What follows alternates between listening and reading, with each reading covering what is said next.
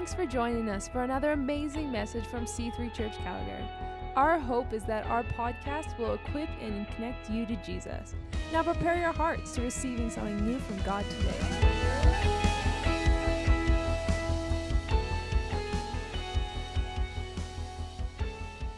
So good. Who's excited for conference coming up? I know I got my ticket booked. We got our place booked. We're excited for it.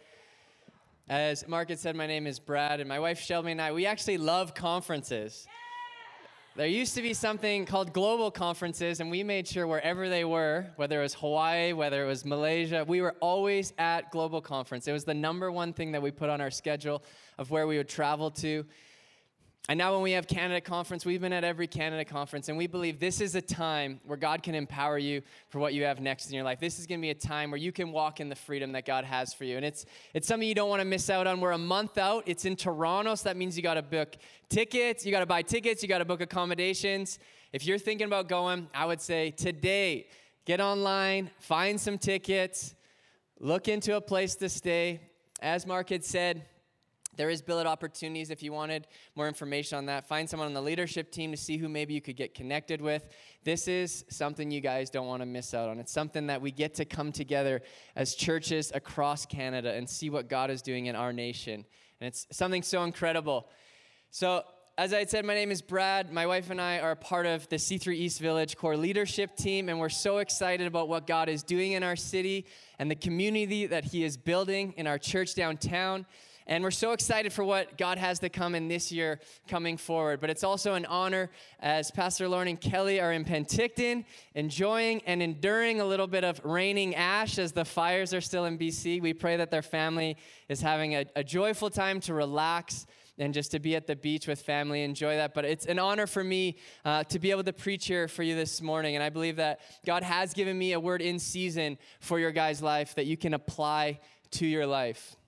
This has been a church that, that I've loved, and I've been a part of this church for 15 years. And so to see what God is doing in our church and how, as a church, we have a role to, to play in impacting our city, that's something so incredible to me. And as we continue this series on heaven's hope, to me, I was like, why? I was thinking about this question of why is hope important? Why do we need hope in our life? And it came to me that hope is actually a positive, a positive assurance in the midst of challenging and difficult times in our life. Who can agree with me that we're to face challenges in our life? There's to need to, there's to be difficult circumstances that we need to overcome in our life. But hope is that positive assurance that helps us to get through it. It's actually, hope is something that gives us purpose and direction in our life. I actually believe that when we don't have hope, our life is going to perish. We're not going to have that focus on where are we going, what are we believing for in our life. But when we have hope, we can actually walk in the fullness of Christ and what He has for our life. So we're going to be talking about Colossians today. I love the book of Colossians, and I get to talk about Colossians chapter 2 and 3. And the one thing that's incredible about this book, but also about this idea of hope, is that God wants to instill hope in our life that's sustaining and lasting. And I remember when I was a young boy at nine years old, my family decided to go, to away, go away to Hawaii and go to a Bible school. It was with an organization called YWAM, known as Youth with a Mission. And my parents decided that in this time, there was something that God had to impart to them. So they moved our family there. And little did I know that God had something so valuable to impart into my life. I was a young boy and I had asked Jesus into my heart, but I didn't know too much about my relationship with Him and what that meant. And as a young boy, I remember being in a class and they were talking about God speaking to us and they were talking about the Holy Spirit, and I didn't know too much about what that meant. But it was in that time that I was in Hawaii that God began to speak to me. And as a boy, I began to dream dreams and see pictures of what God was speaking to me. And it was in that time that God established a hope inside of me that we serve a creator who wants to be in relationship with humanity, that he actually wants to grow daily with us and communicate to us. And it's that hope that I got as a young boy that I've been able to carry on through the difficult circumstances that I've faced in life, the things, the challenges that I've had to go through, that hope that we are in a relationship with God who loves us and who has a great future for us. And so, as we kind of recap what we've, we've covered so far in the, in the first chapter of Colossians, Pastor Lauren, over the past few weeks, has been unpacking Colossians chapter 1. And in the first uh, sermon that he did on it, he spoke about the power of our spoken word, that we actually have the ability to speak life or death over the circumstances in our life. And he actually said we can choose to be prisoners of fear in our life or we can choose to be prisoners of hope. We actually get to choose what we're caught up in, what the focus of our life is. And I believe that we're going to choose to be prisoners of hope and hope in Jesus Christ. The second thing last week he talked about is our life being a product of what we plant and cultivate. Actually, the seeds that we sow in our life, the things that we allow to be input into our life, is going to be the fruit that we bear out from our life. That's going to be the character and the things that people see within our life. We get to choose what goes into our life and the people that we want to become. And so today, today, sorry, I'm so used to speaking at East Village and the night service. Today, what we're going to be talking about is that all we need is found in Christ and in the fullness of Christ. This book is a book about reminding us of the supremacy of Christ and who Christ is. And so we're going to be reading from Colossians chapter 2. So if you want to turn there in your Bibles with me, we're going to have it up on the Sky Bible as well. But just before we get into that, I want to give you a little bit of background information of what's happening here. So, Paul is currently in prison and he's writing this letter. He's writing this letter to a church that he doesn't know many people from because this wasn't a church that Paul actually planted. This was a church that Epaphras, one of the co workers of Christ, had planted. And Epaphras comes to visit Paul while he's imprisoned. And he's, he's telling him about what the struggles of the church of Colossae is going through. And he's revealing to them the, the spiritual climate and environment that they're living in. And it's from this place that Paul says, I need to write a letter to encourage them to stand true in the faith of who Jesus Christ is and what the true gospel message is. So we're going to start reading in Colossians chapter 2, verse 1. It says, I want you to know how hard I am contending for you and for those at Laodicea, and for all who have not met me personally. My goal is that they may be encouraged in heart and united in love, so that they may have the full riches of complete understanding, in order that they may know the mystery of God namely Christ, in whom are hidden all the treasures of wisdom and knowledge. I tell you this so that no one may deceive you by fine sounding arguments. For though I am absent from you in body, I am present with you in spirit, and delight to see how disciplined you are and how firm your faith is in Christ. So then, just as you receive Christ Jesus as Lord, continue to live your lives in him, rooted and built up in him, strengthened in the faith as you were taught, and overflowing with thankfulness. My first point this morning, church, is that we need to be, we need to remain rooted in Christ. When we remain rooted in Christ, we actually identify the fullness of Christ that we have access to, and we're able to be aware of the counterfeit in the world around us. But in order to understand that counterfeit, we need to know who Jesus is. We need to be in a relationship with Jesus so that we know what that truth looks like. And Paul is writing this letter to a church that's in a diverse spiritual environment. And the problem that they were dealing with is that they saw their salvation as Jesus plus something else was that what actually equaled salvation. Jesus plus belief in another God is what salvation was. Jesus plus another God who's going to be my provider. Jesus plus another a god of love who's going to provide for my needs and to start a family all those things it was jesus plus something else and and paul is writing to say it's actually jesus alone. You don't need anything else added to Jesus in order for salvation. It's in Jesus alone that we are saved. Let's continue reading in verse 8.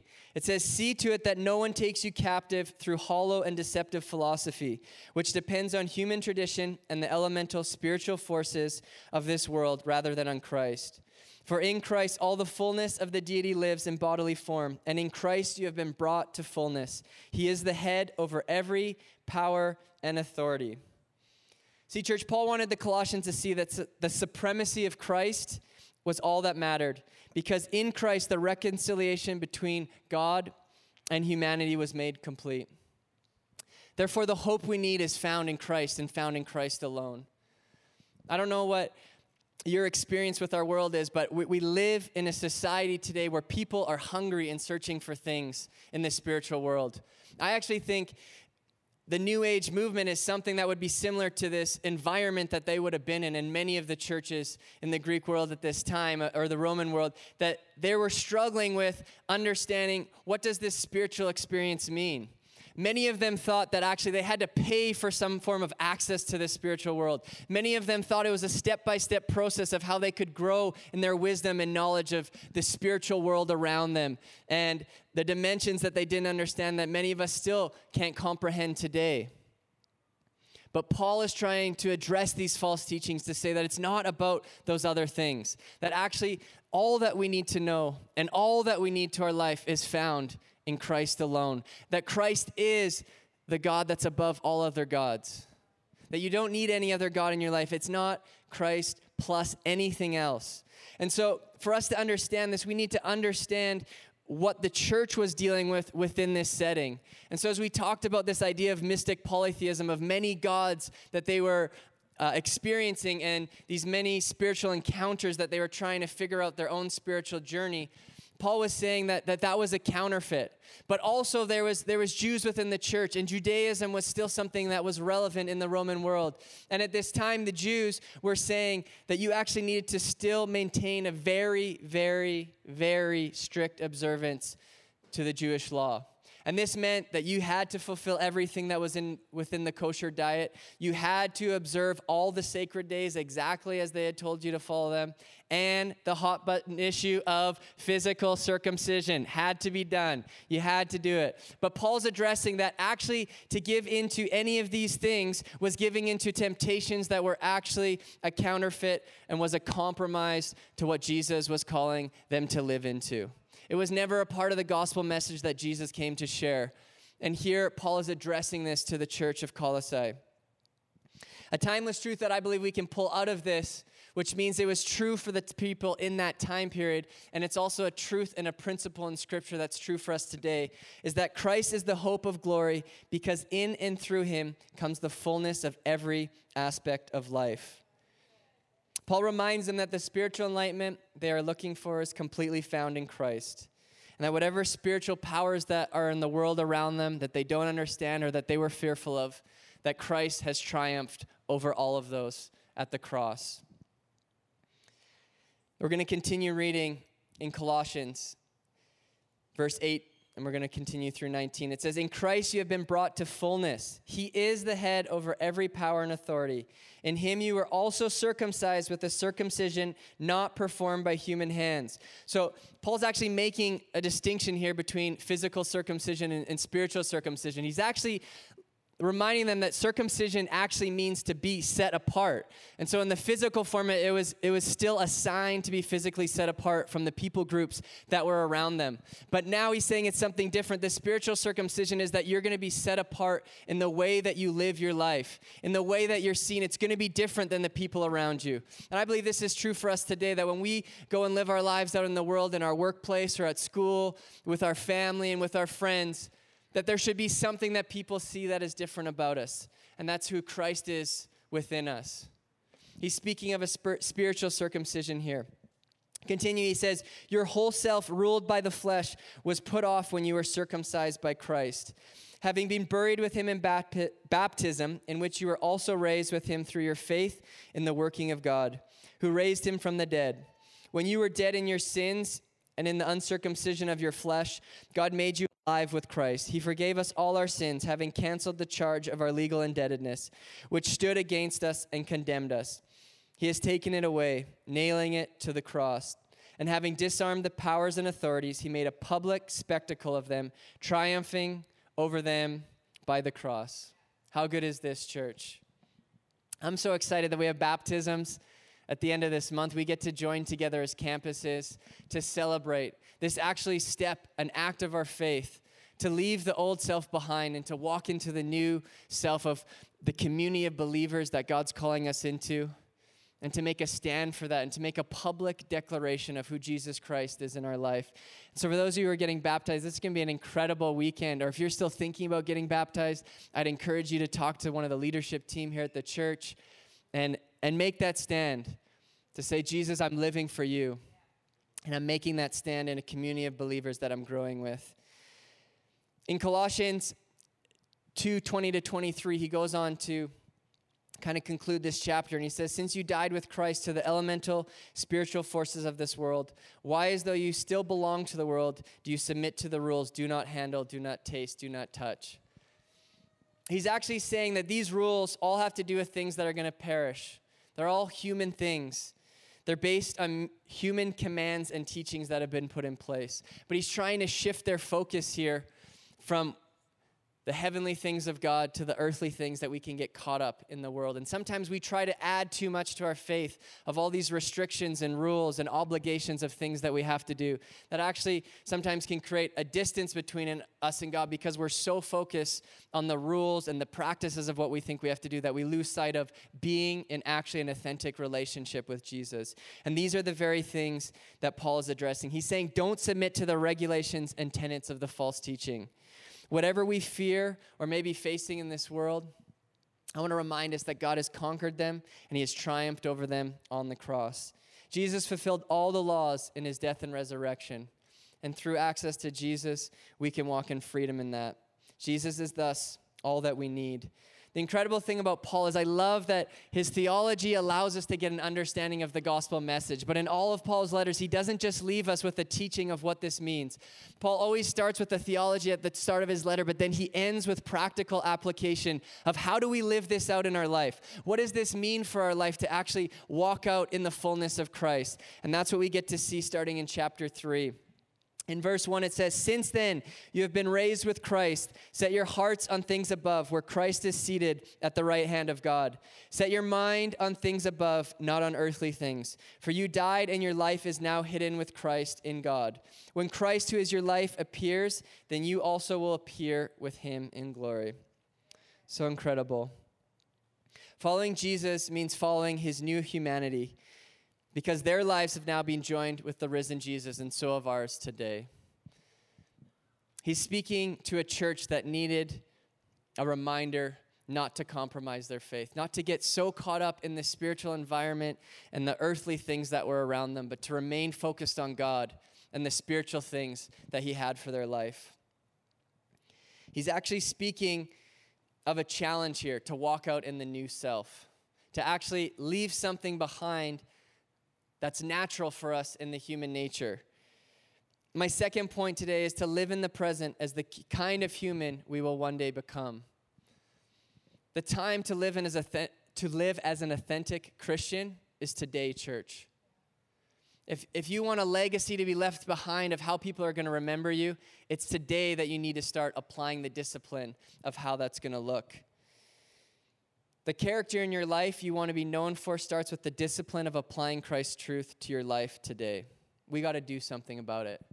I had shared a story earlier of when my family had gone away and we had gone to, to Hawaii and we had done this Bible school. And it was at that time that God put a seed in my heart that I wanted to return when I graduated from high school.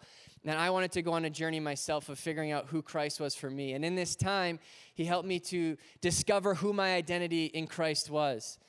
It was in this time that actually I shifted my focus from Jesus not only being the Savior of my life, but Jesus being the Lord of my life. That I actually realized there were some things in my life, there were some things in my journey that I had to let go of.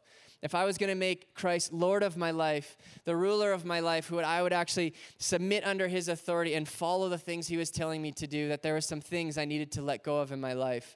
And I think for some of us today, God's calling us into a similar thing that we need to let go of some of the things in our life that we've been holding on to. And we need to allow Christ to bring freedom and wholeness into those areas of our life.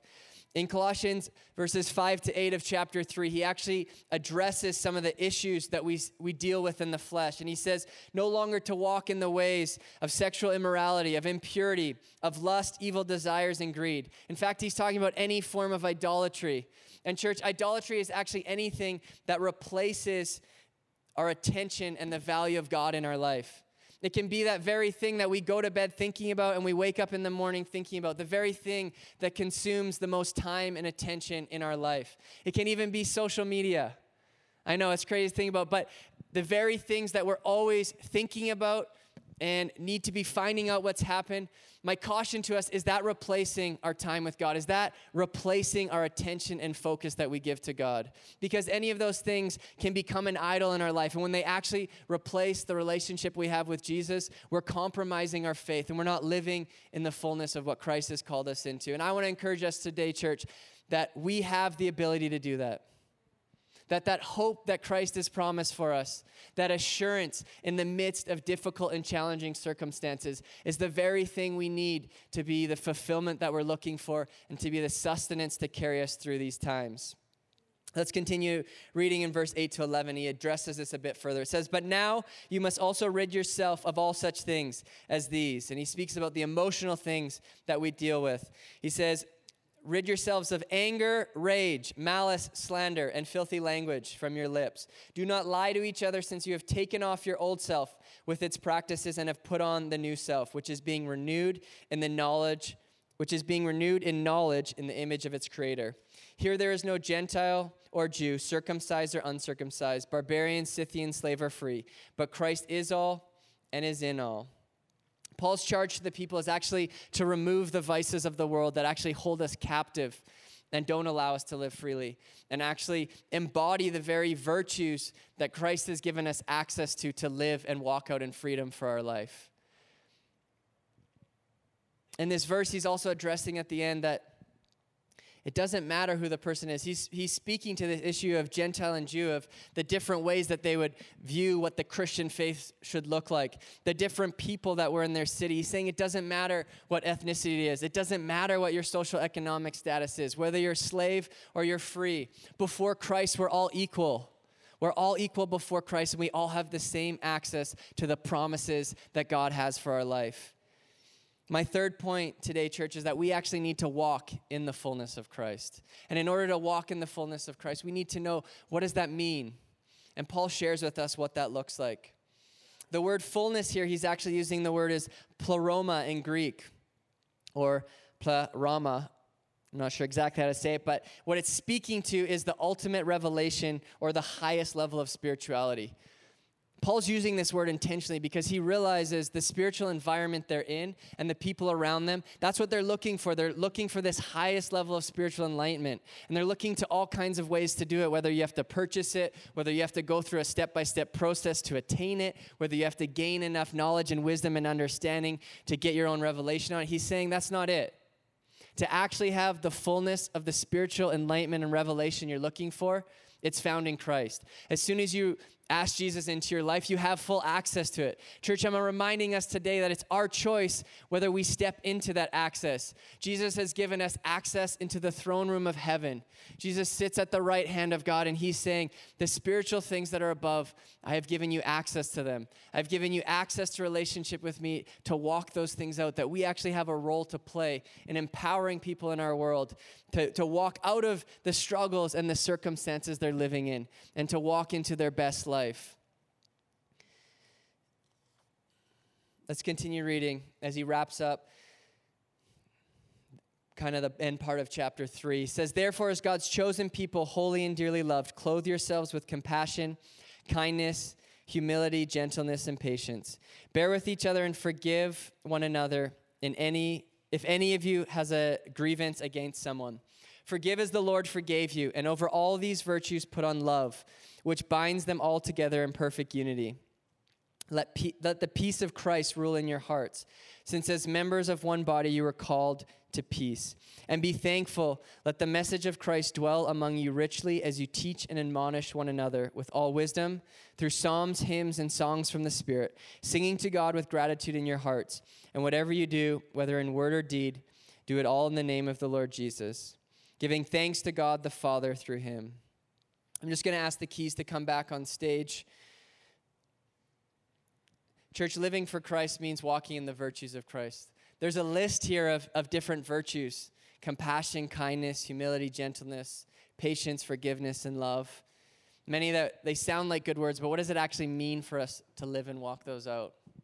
Can I say that when it, it talks about forgiveness, we should be the first ones to forgive. We're always going to be offended in life. But as Christian people, can we actually be the person that takes that first step for forgiveness so that we can be a part of restoring relationships, be part of restoring things that are broken. I also want to remind us that if we're going to embody these virtues and live them out, that we actually need to spend intentional time with Jesus in our life. It's not about just hearing them and thinking miraculously something's just going to happen and that's going to be a part of our life. As Pastor Lauren had talked about last week, the things that we sow into our life, the things that we plant and cultivate, is actually what we produce in our life. We actually need the time to intentionally spend with God through the week. I don't know for you that's just putting on some worship music and allowing God to speak to you.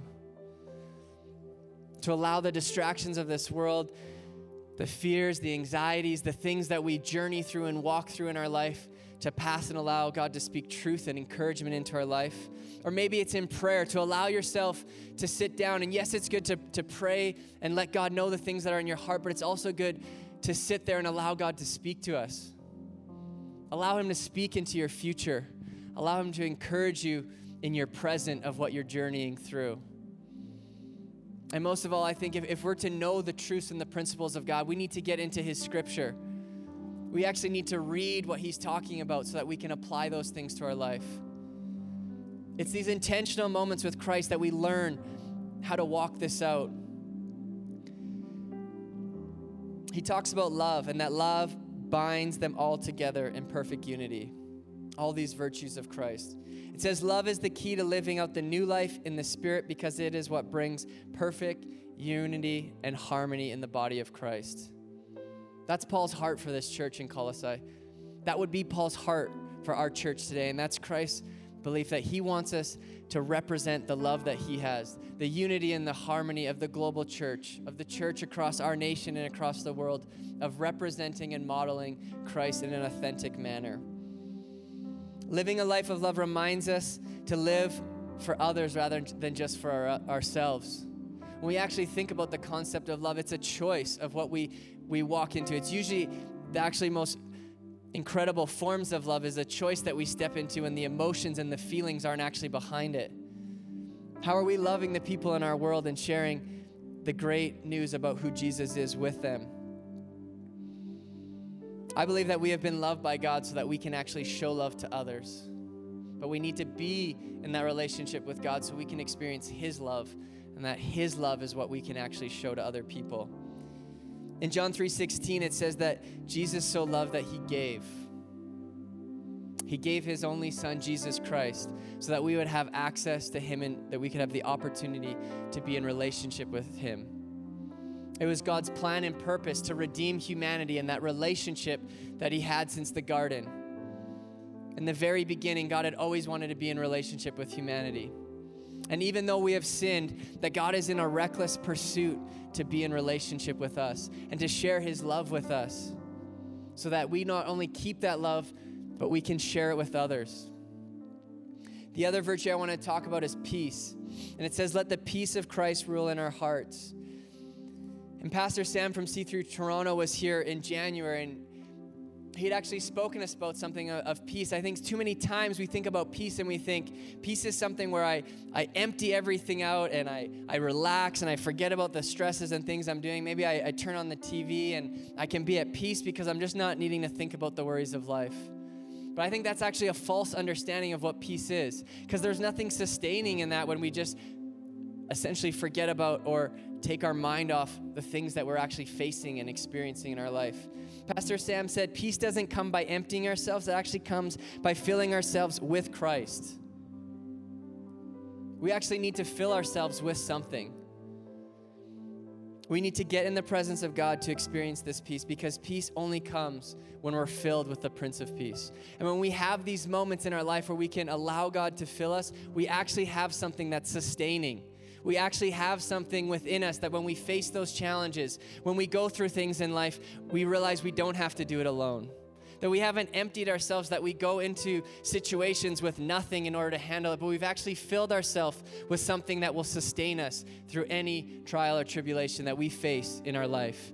And because we have the hope in Jesus Christ, we have the ability to walk that out. That's my challenge to us today, church, is that we can actually realize how to apply this. We can realize how to be still and know that He is God. I believe this scripture is not actually talking about just being still and being silent, but actually filling ourselves with the truths of who God is in our life. And as those truths are established in our life, we have those things to carry with us in our life. He is our provider. He is our Savior, He is the Lord over our life. He fights for us. This is the Jesus that we serve. We have full access to everything we need in Christ.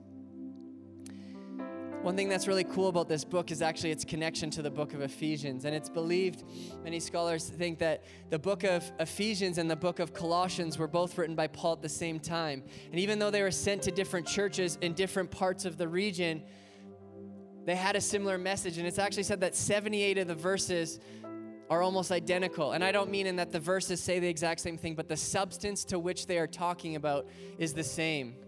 And the book of Colossians that we've been looking about talks about the supremacy of Christ and who Christ is in relation to the church. But in the book of Ephesians, we actually see who the church is in relation to in relationship to Christ. It actually gives us the strategies and the ways that us as the body of Christ work together and come together under Christ to walk out the calling of Christ on our life and the calling of the global church for what God wants to do in our world. It's so cool that even though they wouldn't have known this at the time, that because these letters were preserved, we not only have access to understanding who Christ is and the supremacy of Christ, of how Paul does such an incredible doing it, job of unpacking that in Colossians, but we also have such a practical book in Ephesians of how we can put on armor of Christ, how we can live out what it looks like to be a member of the body. Whatever part of the body of Christ you are, you are valuable. You are cherished in God's sight, and you have a you have a, a role to play. You have a part to play in the bigger picture of what God is doing. We are empowered by being in relationship with Christ. If there's anything we get out of this message this morning, I hope that we get that, that we are empowered people, that we do carry the hope of Christ within us. The, this relationship with Christ equips us with the hope we need to live our best life. And I do believe when we live our best life, that we can also positively influence those in our life to actually be able to walk out in this too.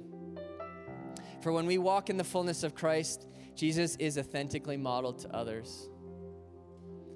As we we're part of the, the C3 East Village plant, one thing that God really put on my heart was how do we authentically model Christ? How do we, in a real way, when people are coming through those doors, the people of our city, the people that are hurting, the people that are crying out for something but may not even know what that looks like yet? And he just spoke to me that it's, it's an authentic representation of who I am that people are attracted to. Church, we get the opportunity to walk that out in our life. To restate my points, I first talked about us needing to remain rooted in Christ so that we know what that foundation is. We know who Jesus is in our life. We need to live today as the people we want to be remembered as. We can't wait to say, one day I'm going to do these things, and one day this is the person I want to be remembered for. Start today with being that person. And then we need to put on the virtues of God. My third point was we need to walk out in the fullness of Christ. And that's by actually embodying these, these things of Christ. And we can only do that by those moments we have where, when we are in relationship with God through our week. I'm just going to ask us to all stand as we, we come to a close here. I pray that this morning you guys are encouraged, that you, you realize that the hope of Christ is within you. That Colossians has shown us that the fullness of Christ is there at salvation.